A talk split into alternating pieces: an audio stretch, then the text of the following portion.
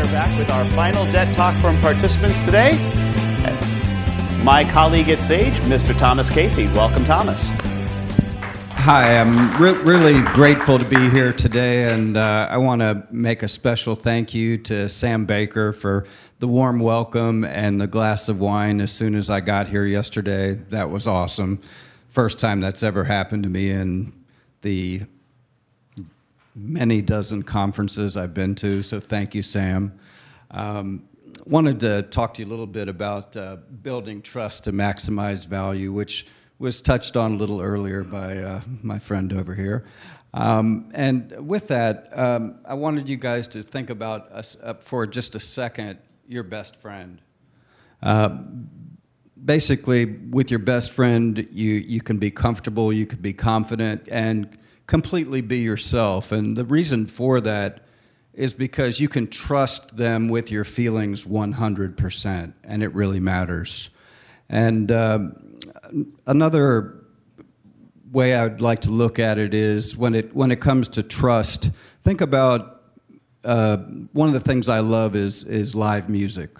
Um, I, I imagine many of you do as well.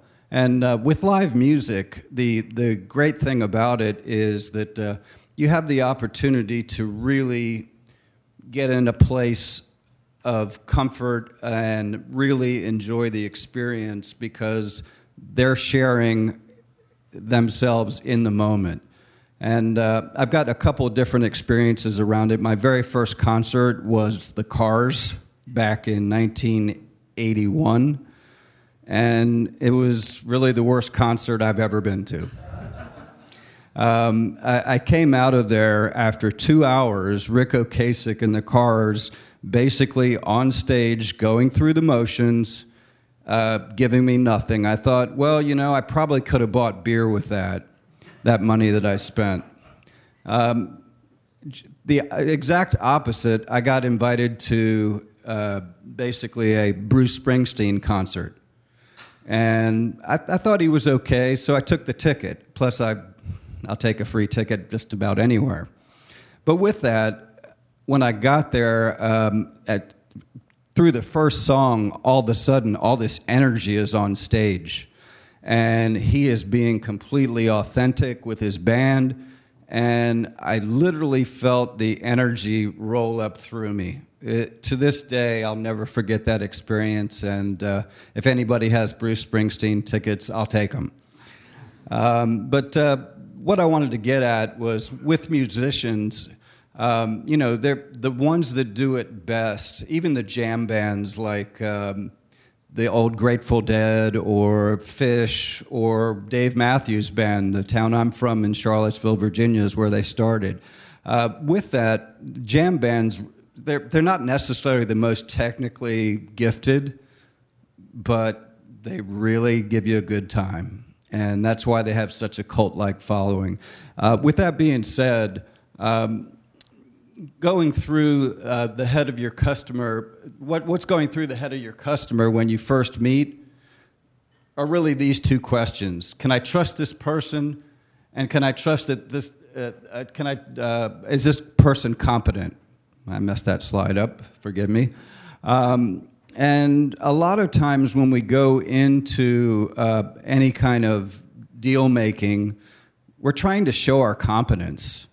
It, it, it's, it, it's kind of in our nature when we meet someone to list our accomplishments and tell people why, we're so, why, why we should get the business, when oftentimes that trust factor is, is actually the first thing that people look at. The reason they do that is because we're genetically coded to look for trust first because it's about survival.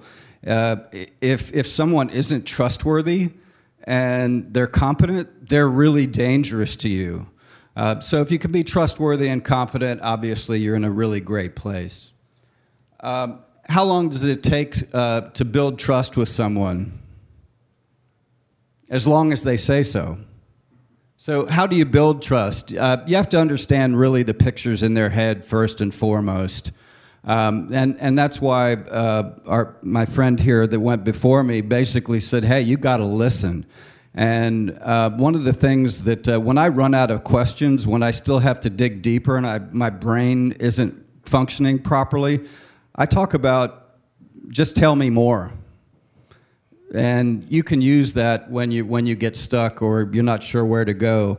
Uh, but take a walk. Um, you're you're going in the same direction as the other person. This really matters. And if you can't get them to take a walk with you, make sure that what, when you're talking to them, that it's in a place that they're comfortable. Uh, comfort uh, will really get them in a place where you can actually have that conversation. Um, the emotional or situational temperature, this, this is really important because people on different days can be different or different hours depending on their situation. Um, and recognize a specific strength, attribute, or action that you learned about this particular person. if you learned something amazing, it, it's uh, about them, or if you get it in conversation, honor that. Um, seek thoughts and opinions. Uh, the toughest thing that I can that in this day and age is without judgment. You know, I, I, stay off social media now because judgment's terrible. Looking for common bonds, anything in particular, uh, passions or hobbies. This this is a big deal too because ultimately, a small gift to a client that is specific to them can really help you create that bond. Um, and what you're really looking for is to learn about their needs, wants, priorities, dreams, and aspirations. This is this is really critical because this is going to help you start to uh, expand the pie and and really get get uh, the tone of uh, what what you're trying to present in a way that's personal to them. Never agree to disagree. This is a really big thing. If you're going to uh, agree to disagree, you're going to basically say, "Hey, you're not part of my tribe." You know, it's better to uh, look at, seek understanding and to ask them to tell you more. Um, start with your goals. They're, power, they're paramount. Um, and what I, what I would suggest is don't say anything that goes against your goals. Um, a lot of people talk about win win, win lose. Um, it, it's really not about that. It's about starting uh, with your goals and, and keeping with them. Uh, focus on the people, and that's where that listening comes in. You, uh, if you think it's more about circumstance than people, you'll be right more than you'll be persuasive. Uh, and be situational. Always be in the moment uh, when, when you're dealing with someone. Um, th- th- this is basically how it can go. These, these are your four things. You can force people to do what, what, what you want, will will them to do. Uh, this, is, this works really great in war. I'm not sure where else it works. Uh, get people to think uh, what you want uh, them to think. Uh, that's pretty good, but uh, you're, you're really taking out the uh, emotional element that's involved in, in most every negotiation. Uh, my father used to say, emotion and logic don't mix. It's absolutely true. get people to perceive what you want them to perceive. You're starting to understand the pictures in their head. This is really good. Um, I love that Ron this morning really touched on the feeling piece because if you can get people to feel what you want them to feel, you you've really got a great friend friendship that you're developing. Uh, it's it's a really big deal. Um, what I wanted to do is just quickly, and I know I'm running over, and I apologize, Ron. Um, I wanted to give you an idea of what this graph looks like. Uh, I, am an econ major, forgive me, but uh, basically, trust factor and no deal and enemy, um, competent,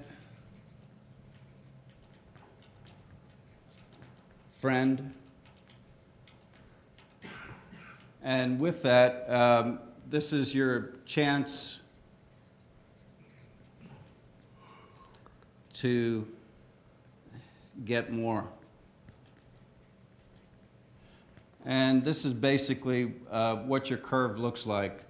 And it doesn't mean that you can't have a deal with, your, with an enemy, because it may make sense, but you're not going to get more out of an enemy. And your, your best friend, you may decide that you, you, you don't need to maximize on your friend. They may offer it to you, but you may not take it, but you have the availability to do it. Anyway, thank you for uh, hearing me out here. And uh, again, thank you so much. I, I love being here today.